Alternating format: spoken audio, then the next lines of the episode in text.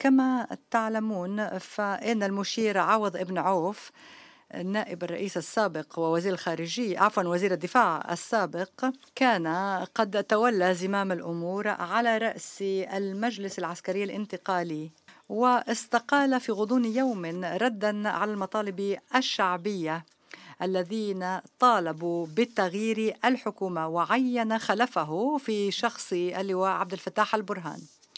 وإن اللواء البرهان فور تعيينه قد أعلن عن سلسلة من الإجراءات لإطفاء الاستقرار على الأوضاع، منها رفع حظر التجول في كل أرجاء البلاد وإطلاق سراح المعتقلين السياسيين وتحقيق وقف إطلاق النار في كل أرجاء البلاد، من جملة إجراءات أخرى.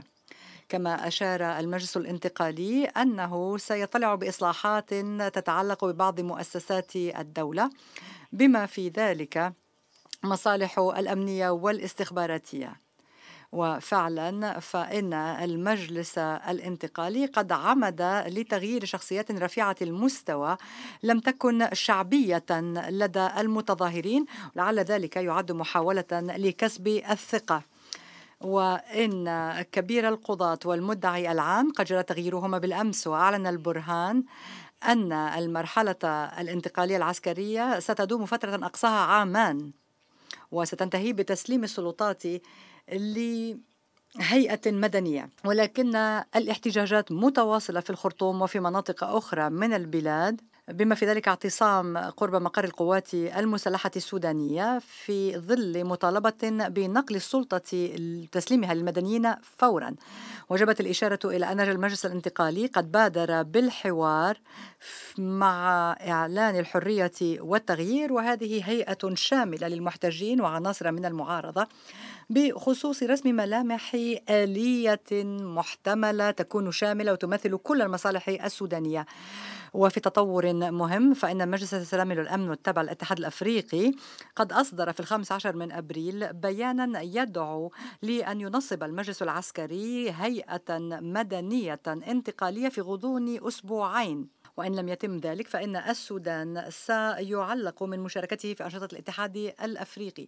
وفي حين أن الأطراف الوطنية لم ترد على ذلك، فمن المرجح أن المجلس الانتقالي العسكري سينظر في مطالب الاتحاد الأفريقي هذه. إن التغيرات على صعيد الاتحاد كان لها أثر واضح في دارفور منذ تنحية البشير، فإن النازحين والمتظاهرين في دارفور قد ضلعوا في أعمال في أعمال عنف، بما في ذلك إضرام النار في في موقع ومنشآت وكالة الاستخبارات و موقع الحزب الحاكم، بالإضافة لبيوت قادة العشائر الذين يشتبه في تعاونهم مع النظام السابق. وحصل ذلك في مواقع عديدة، منها الفاشر ونيالا وكاس وزالنجي وغولو ونرتيتي وكتوم وكبكبية وصرف عمرة والجنينة ومرني. وفي مخيم النازحين في كلمة، فإن صدامات بين مجموعات شباب من النازحين في الثالث عشر من أبريل أدت إلى مصرع خمسة عشر منهم، كما بلغتنا تقارير تفيد بصدامات بين بين الاستخبارات والقوات المسلحة في دارفور، خصوصا عندما سعت القوات المسلحة لحماية المتظاهرين.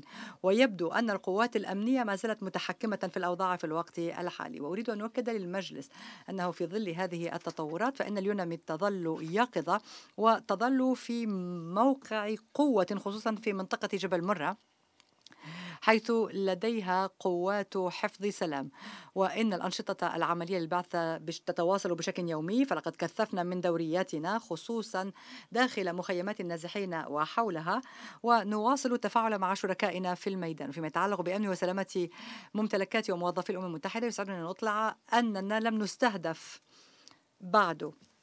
اسمحوا لي الآن أن أركز على تقرير الأمين العام. في ظل اعتماد القرار ألفين وأربعمائة وتسعة وعشرين في الثالث عشر من يوليو ألفين وثمانية عشر، فإن البعثة وصلت إعادة تشكيلها وتقليص قوامها، وإن تخفيض عدد المك...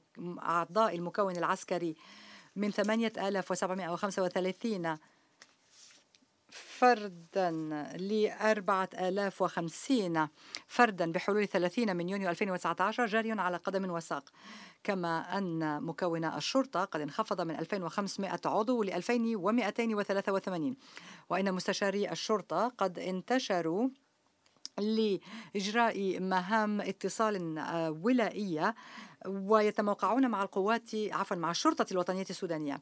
وإن اليوناميد والفريق القطري الأمم المتحدة سيواصلان تنفيذ الاستراتيجية الانتقالية استعدادا لسحب البعثة. في هذا الصدد جرى تخصيص خمسة عشر مليون دولار لمهام الاتصال الولائي في ميزانية ألفين وثمانية عشر ألفين وتسعة عشر لتنفيذ الأنشطة البرنامجية في إطار عشر كيانات فردية تابعة للفريق القطري التي وقعت معها بعثة اليوناميد مذكرات تفاهم في مجال سيادة القانون وحقوق الإنسان والصمود وحلول مستدامة للمجتمعات المحتضنة ومخيمات النازحين. وإن أنشطة هذه الوحدة في مجال حقوق الإنسان وسيادة القانون تضم تعزيز البنى التحتية وتفعيل رصد حقوق الإنسان وإجراء تدريبات بخصوص معايير المحاكمات العادلة وإدارة العدالة. كما أن موظفي اليوناميد المندمجين في مكتب المفوض السامي للاجئين قد زادوا من رصد ضمانات الحماية لمناطق العودة حيثما انسحبت اليوناميد. كما أن برنامج الأمم المتحدة الإنمائي واليوناميد قد ضبط مشاريع منع الصراعات لتحسين استهداف وزيادة استدامتها بعد خروج البعثة. كما أننا دعمنا برنامج الأمم الصندوق الأمم المتحدة للسكان في ظل تعزيز إجراءات منع العنف الجنساني بما في ذلك في إطار آليات محلية. وما فيما يتعلق بالأنشطة البرنامجية فإن التركيز بات ينصب على المشاريع التي تستند إلى المجتمعات بدل المؤسسات في ظل تواصل حالة الطوارئ وانعدام اليقين المتعلق بترتيبات بالترتيبات الانتقالية. سيدي الرئيس، إن الأوضاع الأمنية تظل تلتسم بهدوء نسبي في دارفور أثناء الفترة المشمولة بالتقرير، ولكن صدامات بين الحكومة وجيش تحرير السودان عبد الواحد في جبل مرة قد زاد توترها، ولكن كانت محتوات في مواقع قليلة. وفي حين أن موقع القوات المسلحة السودانية قد تغير في الأسابيع الأخيرة للتركيز على المناطق الحضرية نظرا للمظاهرات، ففي ثمانية وعشرين من يناير فإن الحكومة قد مددت وقف الأعمال القتالية لأجل غير مسمى بشكل أحادي، في حين أن الحركات من جهتها مددت ذلك لمدة ثلاثة أشهر في الثامن من فبراير.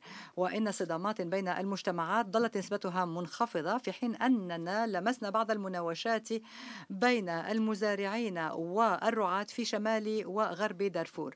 وإن الشركاء الإنسانيين يواصلون تقديم الدعم لدارفور بالتركيز على الاحتياجات التي تنقذ الأرواح للمجموعات المستضعفة من خلال تقديم الخدمات الاجتماعية خصوصا للنازحين الجدد المتأثرين بالصراع. ولكن الأنشطة ما زالت تواجه صعوبات في الوصول لبعض مناطق جبل مرة في جنوب ووسط دارفور نظرا للقيود المتواصلة تفرضها السلطات السودانية في الميدان. وإن يوناميد قد حرمت من الوصول عشر مرات وواجهت قيودا في التنقل مقارنة بالفترة ذاتها في العام الماضي. وإن منع اليوناميد من التحرك قد منعها من التحقق من القتال في مناطق عديدة من دارفور. وفي تطور غير متوقع فإن الدورية المتكاملة لمراقبة قافلة إنسانية لقرية فينا في جنوب دارفور قد منعتها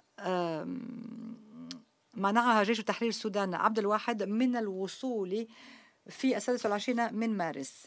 سيدي الرئيس، تواصل اليوناميد العمل مع الحكومة بغية تعزيز آليات طمأنة ما يتصل ما يتصل بحقوق الإنسان في دارفور. أثناء الفترة المشمولة بالتقرير فإن اليوناميد قد وثق تسعة وخمسين حالة جديدة لانتهاكات حقوق الإنسان وتجاوزات طالت مئة وتسعة وعشرين ضحية. كما واصلت اليوناميد دعم إعادة إنشاء سلسلة العدالة الجنائية في مناطق العودة من خلال إعادة تأهيل المحاكم الريفية وبناء محكمة إقليمية وثلاث محاكم ريفية، بالإضافة لمقاصف في السجون وإنشاء سجل للأراضي وذلك في شمال دارفور. وبالتعاون مع القضاء السوداني فإن اليوناميد واصلت التدريبات في مجال الوساطة ل خمسة وعشرين قاضيا في المناطق الريفية وتوفر بناء القدرات. وأما فيما يتعلق بتنفيذ وثيقة الدوحة للسلام في دارفور فإنها تواصل مواجهة تحديات نتيجة القيود المفروضة على الموارد والقدرات. فيما يتعلق بعملية السلام في دارفور وفي ظل التغيرات التي حصلت في الأيام الأخيرة، فإن نداء المجلس الانتقالي العسكري للأطراف غير الموقعة أن تشارك في العملية السياسية في إطار الحوار لم تتحول لنتيجة ملموسة. و في بيان صدر أخيرا وقع عليه ملك أجار وميني مناوي فإن الجبهة الثورية السودانية تضم جيش تحرير السودان ميني مناوي وحركة العدالة والمساواة جبريل والجيش الشعبي لتحرير السودان الفصيل الشمالي قد نأت بنفسها عن النقاشات الدائرة في المجلس الانتقالي وإعلان الحرية وإعلان قوات الحرية والتغيير، قائلة إنه من السابق لأوانه إجراء انتخاب مع المجلس العسكري. ولكن الأس ال أم أم والجم جبريل قد أشارت للوساطة أنها ما زالت ناوية على تحقيق عملية السلام في دارفور بشكل يعالج الأسباب الجذرية للصراع، وفي فكرها أن ثمة خطراً لو أن عملية السلام في دارفور قد أدرجت في الحوار الحالي، لأن الأسباب التي أدت للصراع في المقام الأول قد لا تعالج بشكل مستقل ومناسب. وفي هذا السياق فإننا بالتشاور مع المبعوث الخاص لقطر ودعما لفريق تنفيذ رفيع المستوى تبع الاتحاد الأفريقي سنواصل إيجاد سبل لبدء المباحثات بين الحركات والسلطات السودانية. في نفس الوقت فإن قائد جيش تحرير السودان عبد الواحد نور قد أصدر بيانا في الثالث عشر من أبريل رفض فيه المجلس العسكري العسكري الانتقالي، والذي وصفه أنه محاولة لتكرار النظام السابق. على المجلس أن يناشده بأن ينتهز هذه الفرصة وأن يشارك في الحوار السياسي مع السلطات السودانية.